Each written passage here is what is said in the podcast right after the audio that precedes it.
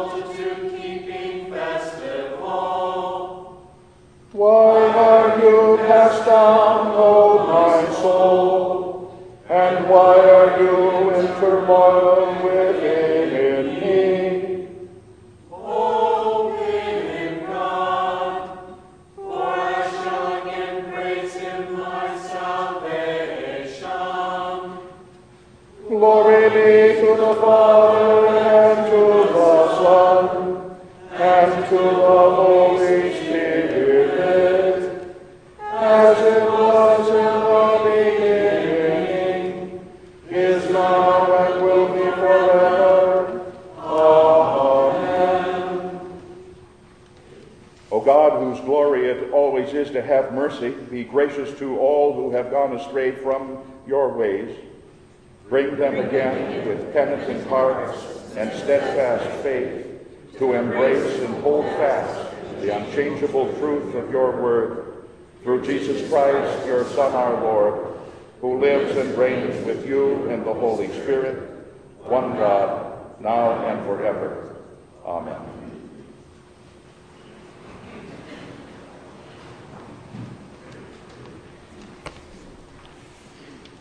The scripture readings for this, the third Sunday in Lent, the Old Testament lesson from the 17th chapter of Exodus, verses 1 through 7.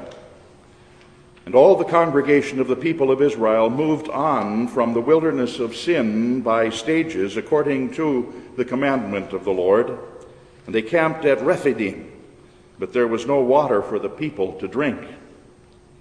And therefore the people quarreled with Moses, and they said, Give us water to drink. And Moses said to them, Why do you quarrel with me? Why do you test the Lord? But the people thirsted there for water, and the people grumbled against Moses and said, Why did you bring us up out of Egypt to kill us and our children and our livestock with thirst? And so Moses cried to the Lord, What shall I do with this people? They are almost ready to stone me. And the Lord said to Moses, Pass on before the people, taking with you some of the elders of Israel and take in your hand the staff with which you struck the Nile, and go. Behold, I will stand before you there on the rock at Horeb, and you shall strike the rock, and water shall come out of it, and the people will drink. And Moses did so in the sight of the elders of Israel. And he called the name of the place Massah and Meribah because of the quarreling of the people of Israel and because they tested the Lord by saying, Is the Lord among us or not? O Lord, have mercy upon us. Thanks be to God. The epistle lesson from the fifth chapter of Romans, verses 1 through 8. Therefore, since we have been justified by faith, we have peace with God through our Lord Jesus Christ. Through him we have also obtained access by faith into this grace in which we stand, and we rejoice in hope of the glory of God. More than that, we rejoice in our suffering, knowing that suffering produces endurance, and endurance produces character, and character produces hope. And hope does not put us to shame because God's love has been poured into our hearts through the Holy Spirit who has been given to us. For while we were still weak at the right time, Christ died for the ungodly. For one will scarcely die for a righteous person, though perhaps for a good person one would dare even to die. But God shows his love for us in that while we were still sinners, Christ died for us. O Lord, have mercy upon us. Thanks be to God.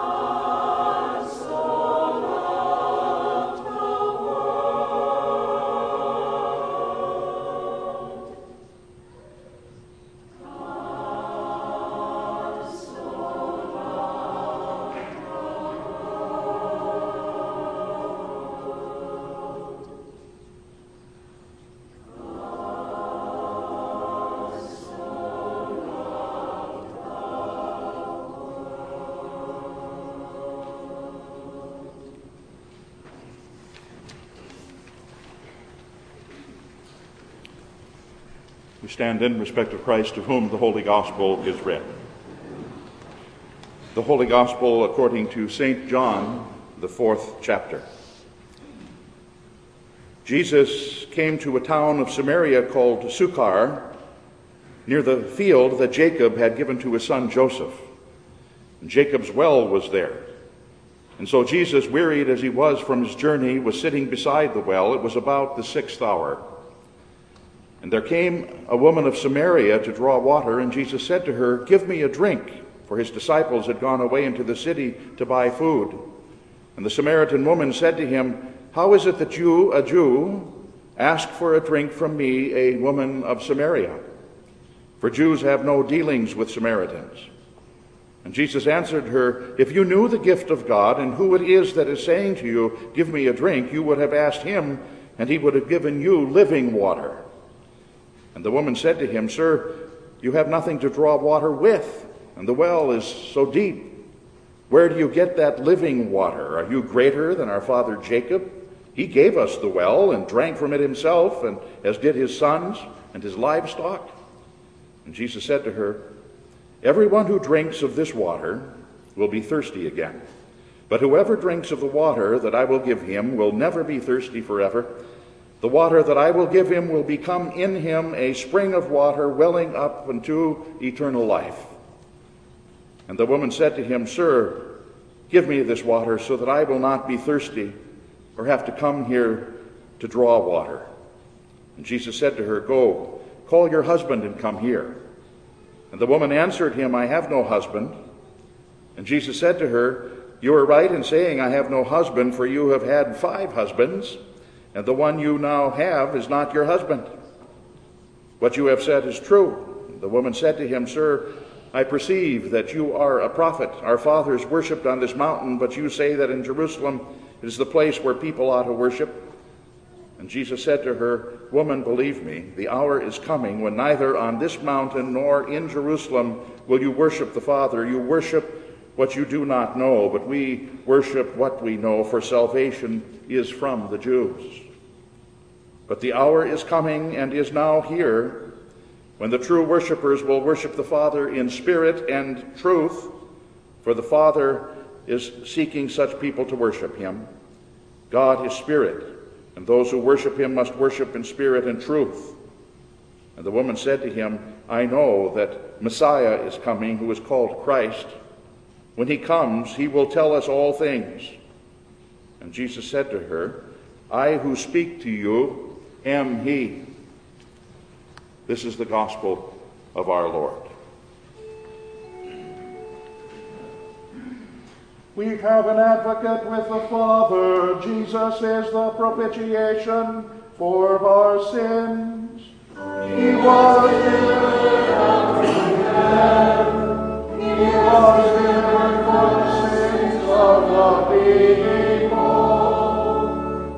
Blessed is he whose transgression is forgiven and whose sin is put away. He was delivered out of death. He was delivered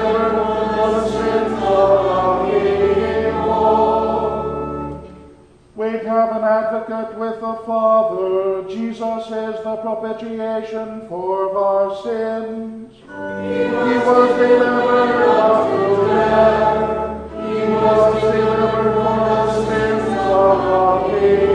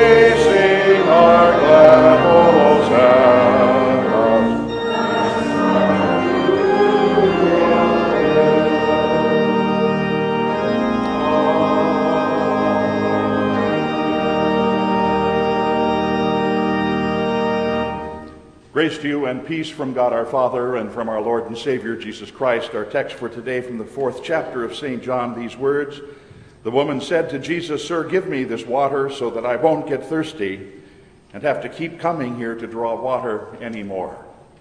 This is our text.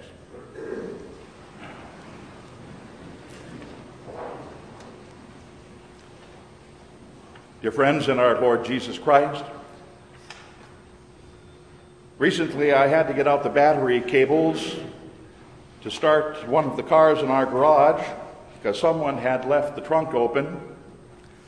It wasn't my car, it was the other one.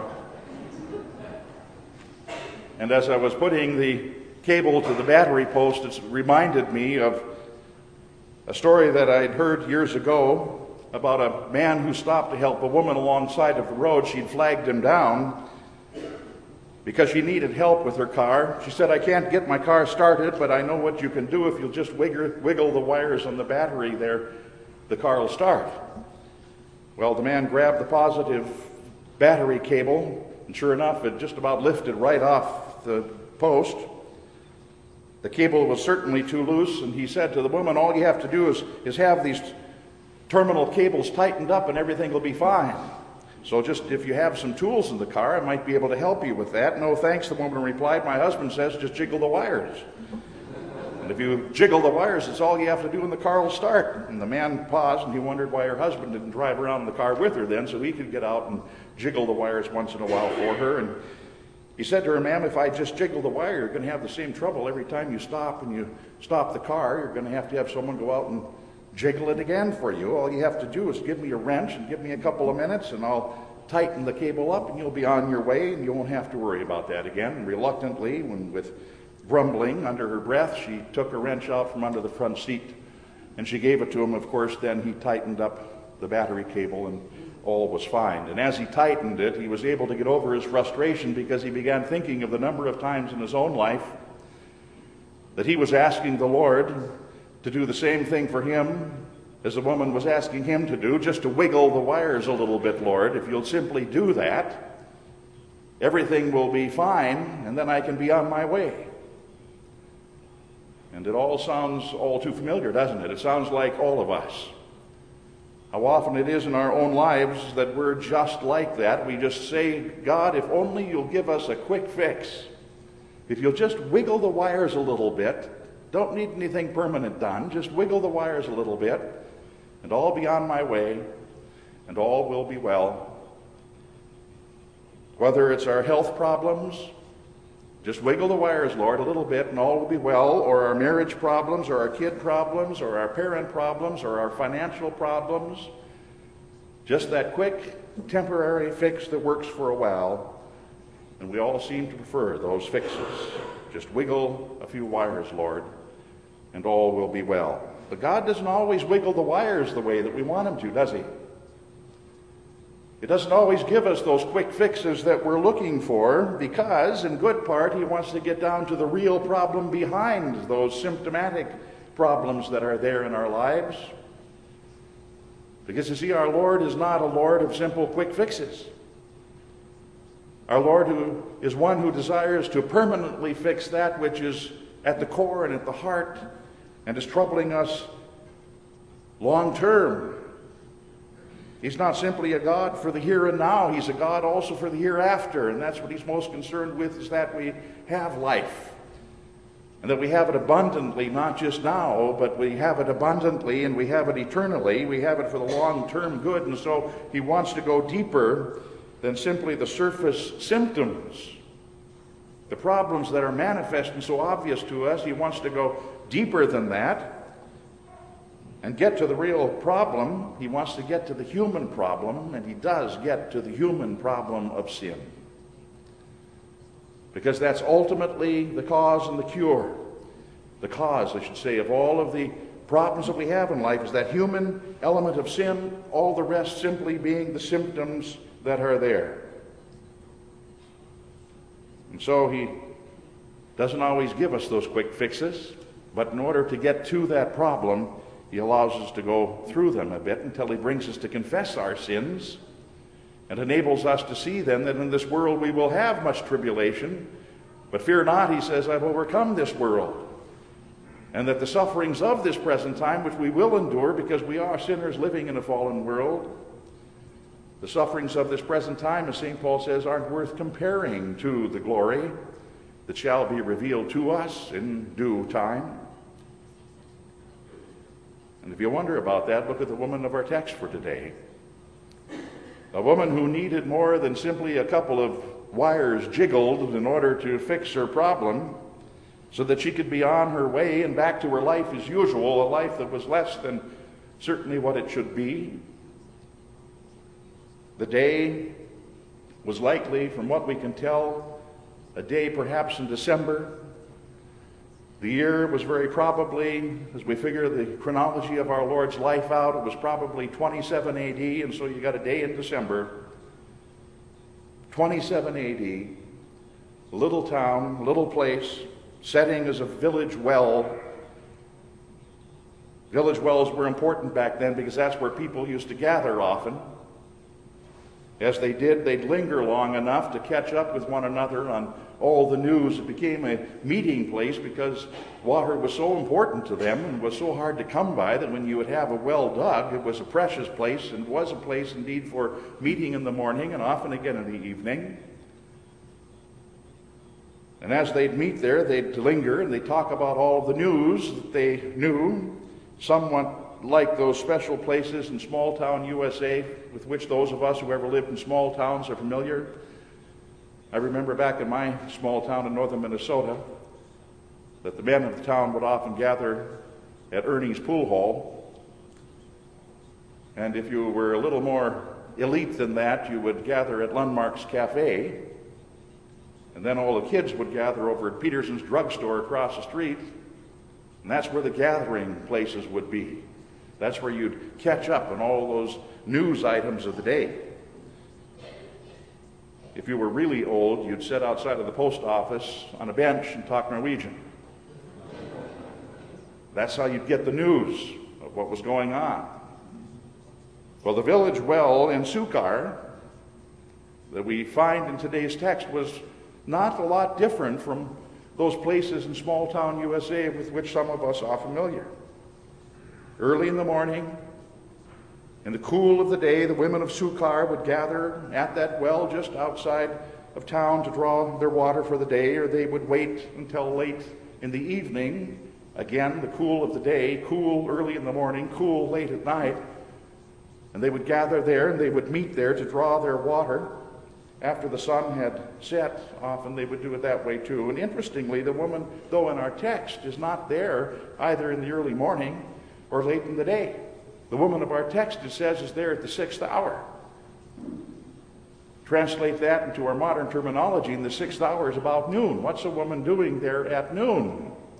The hottest time of the day. And the Samaritan woman is there at noon. It's not the time when you'd be there. Not unless you were trying to avoid others. Not unless you were being avoided by others. And this woman had reason to avoid others, and she was indeed avoided by others in Sychar, the other women of Sychar. They obviously wanted to have nothing to do with her. Why? Remember what today's gospel said of her? She, by her own admission, had a most checkered past. She had, according to what we're told, five husbands. And now she was living in a promiscuous relationship with a sixth man. Believe me, that's small town news. And she must have been the subject of many morning conversations at that well and many evening conversations at that well in that small town. And as she arrives at the well, all alone, because of her own sin, to be sure, in the hottest hour of the day, when she can go to the well, not be laughed at and scorned because of her sin, and understandably so, she finds Jesus there. And Jesus is all alone.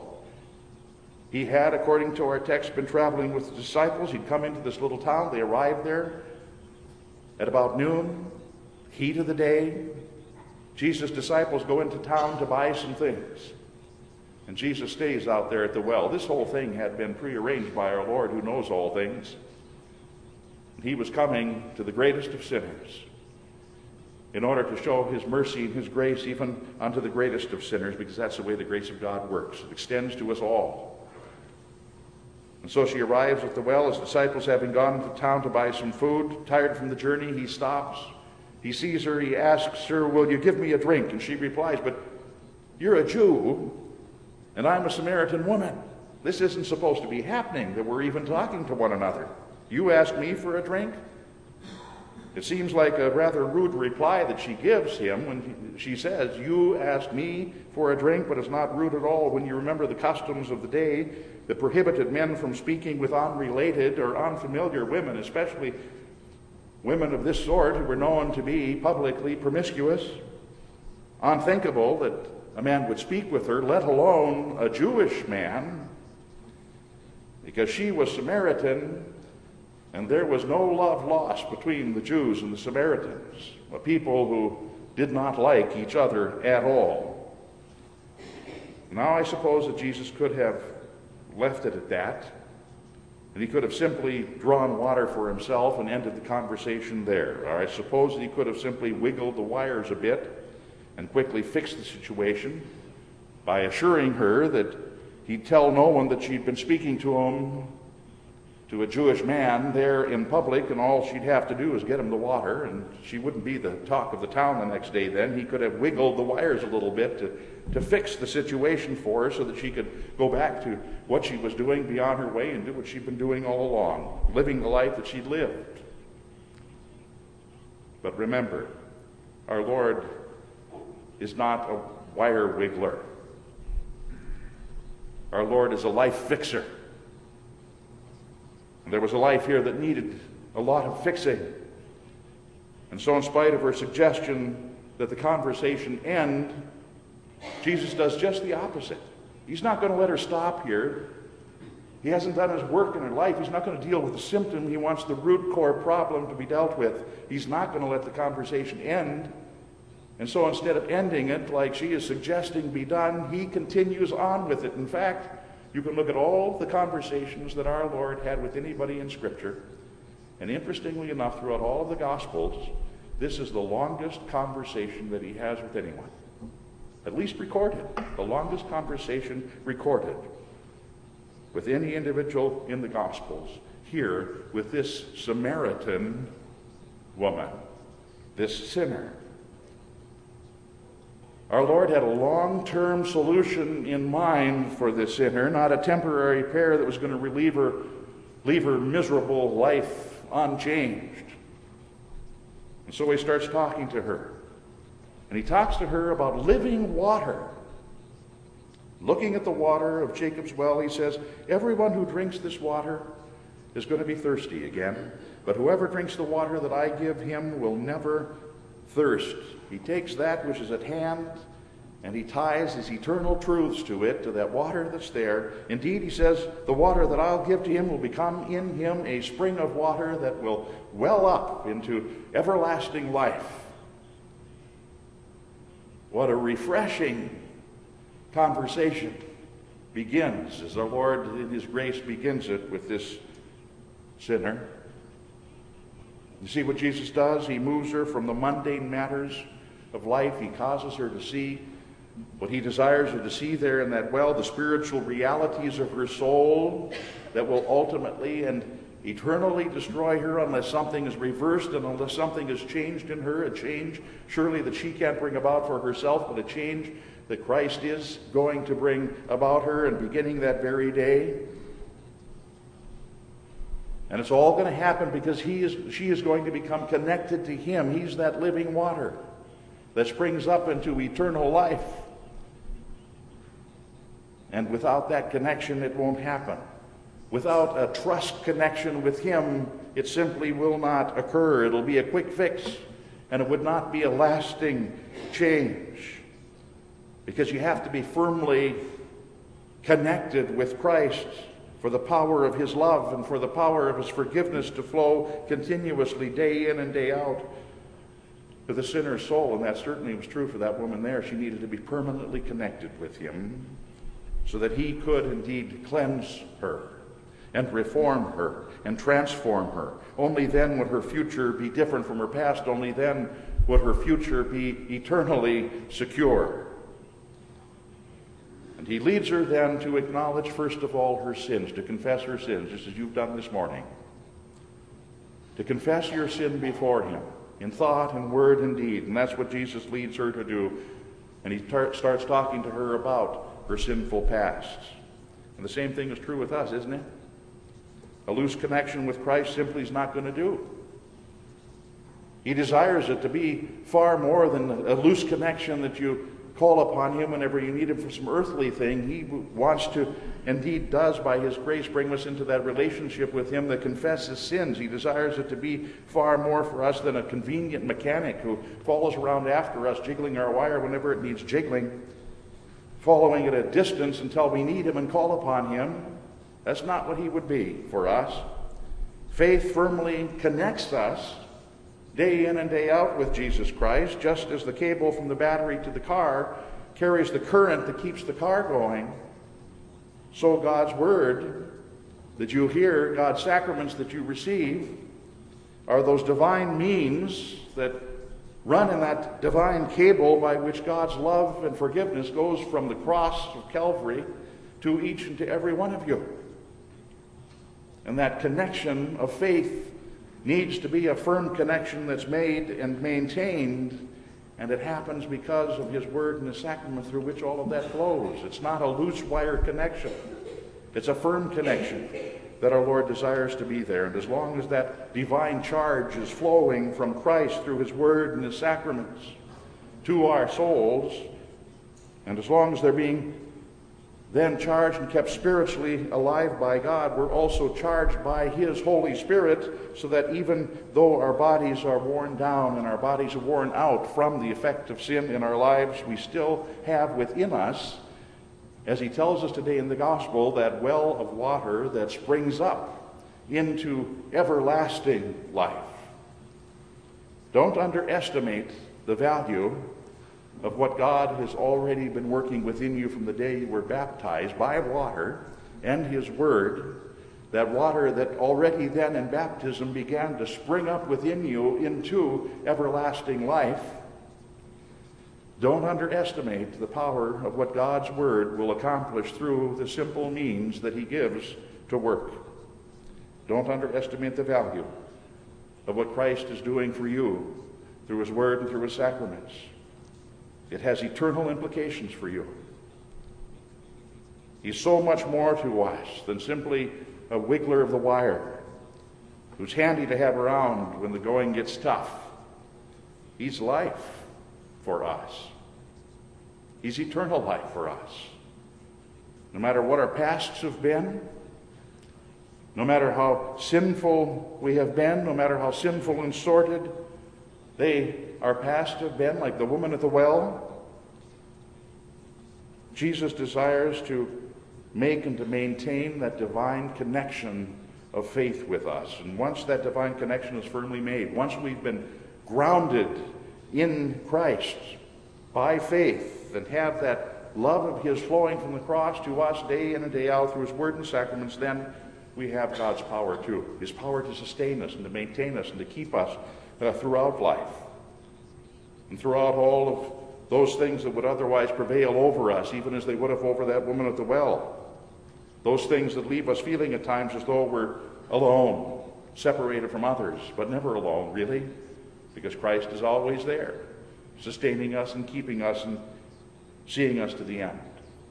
No matter how thirsty it might seem that we are, He is always there to quench that thirst for us. In the southern part of our state, there's, and many of you have seen it, that vast waste wonderland known as Death Valley. It was given that name by the various survivors of wagon trains that crossed over the plains in the famous gold rush in the 1840s. The desert is one of the most magnificent places of interest, indeed, in our country, perhaps in the whole world. Upon the peaks that surround the valley gleam a cataract of color, especially in the spring which is soon upon us, the rose and the blue blending with the gold of the desert sunset, can be the most beautiful place. The valley itself lies 270 some feet below sea level at its lowest spots. In the United States, it's the lowest spot there is. Geologists tell us that it was once an inland sea. But now, for seemingly endless miles, it's a mass of sand dunes, scorching heat, with temperatures rising as high as 134, 135 degrees in the shade, so hot, in fact, that National Geographic describes how birds flying over it will suddenly just fall out of the air because it is so hot. And yet, this fiery desert is not the Death Valley that travelers once thought it to be. But the pioneers who lost their lives in those burning sands didn't know was that just below the surface of that valley, there are two rivers that are running. They're flowing, rivers with fresh streams, springs that are popping up all over the place that feed the spiny cactus, that store up that life giving water. Whoever drinks the water that I give him, Jesus says, will never thirst. Indeed, the water I give him will be in him a spring of water that wells up into everlasting life. How often in our days of illness, in our days of bereavement, and our days of disappointment or disillusionment, or despair or perplexity, in days of loneliness or sorrow or guilt over sin or regrets over the past, when it seems that we were alone in Death Valley, in a wasted wilderness, how often we have found those two rivers of God's grace in our lives flowing just under the surface His Word and His sacraments, bringing us everything He did for us upon the cross of Calvary, sustaining us when otherwise it seems like we would most certainly dry up and perish. By God's grace, in our day, we have through faith what that woman at the well had right in front of her in her day. We have through his word and sacraments. The same Lord Jesus Christ that stood before her. We have Christ, and in him we have that spring of water that wells up to life everlasting. And that's why the hymnist of old put it this way, and he said, I heard the voice of Jesus say, Behold, I freely give the living water, thirsty one, stoop down and drink and live. And I came to Jesus and I drank of that life giving stream. My thirst was quenched, my soul revived, and now I live in Him. May that be the life song of each of us. In the name of the Father, and of the Son, and of the Holy Spirit. Amen.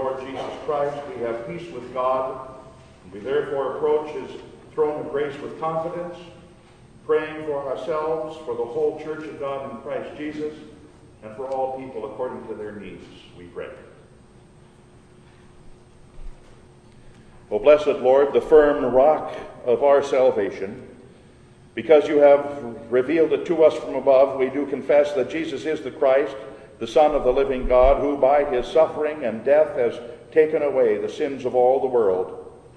From this rock which you have struck, you have caused to flow the living water of our salvation. By regular use of your word and sacraments, may your people drink of it and be ever refreshed and satisfied, in faith rejoicing week upon week and day after day in the peace which we now have in Christ Jesus our Lord. Lord, in your mercy, hear our prayer. O Father of abundant blessings, preserve your people from harboring faithless doubts and questioning your presence in their lives. In times of doubt, by your Holy Spirit, remind us that even while we were yet enemies, you sent your only begotten Son to die for us. Give us the voice of faith to wait upon you, the mercies you bestow according to your infinite wisdom, and through the faithful voice of your own, reassure all who do doubt of your constant presence with us in word and sacraments. Lord, in your mercy, hear our prayer. O God of the nations, establish justice and peace in the countries of our world. Give wisdom, humility, and direction to those who govern our land. Guide our president, legislature, and judiciary, that they may serve the common good by neither abandoning their given duties nor overreaching their given powers. By them, establish and maintain harmony within our borders. Lord, in your mercy, hear our prayer.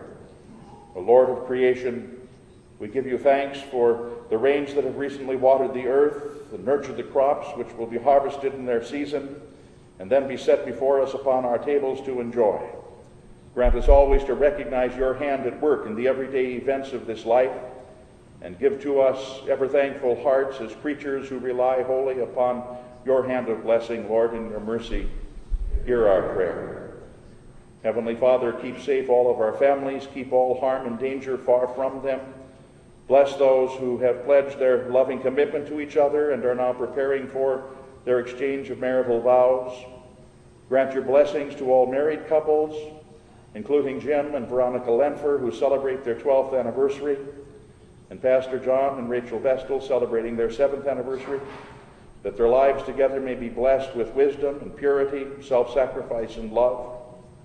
Be with all young persons so that they may grow in grace and in the knowledge of your word, uphold and increase the faith of those increasing years, bring weakness, anxiety, distress, and loneliness. Be the rock and the refuge of your people as they face unique challenges in all the times of life. Lord, in your mercy, hear our prayer. Lord of life, Lord of healing, bring healing to the body where it is needed. Be with your servant, Bud Balzer, who will undergo cataract surgery tomorrow. Continue to bless your children recovering from every medical procedure. Be with those who are sick or bound to their homes to, to infirmity. Comfort those suffering grave illnesses, including Fred Hine and Chris Hines. For these all, be their stability, be their firm foundation, and prepare them to embrace in faith whatever healing or further approach to heaven you lovingly allow in their lives. Lord, in your mercy, hear our prayer. Into your hands, O Father, we commend all for whom we pray. Trusting then in your mercy through Jesus Christ, your Son, our Lord, who has taught us to pray together.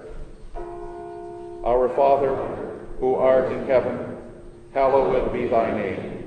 Thy kingdom come, thy will be done, on earth as it is in heaven. Give us this day our daily bread, and forgive us our trespasses, as we forgive those who trespass against us. And lead us not into temptation, but deliver us from evil. For thine is the kingdom, and the power, and the glory, forever and ever. Amen.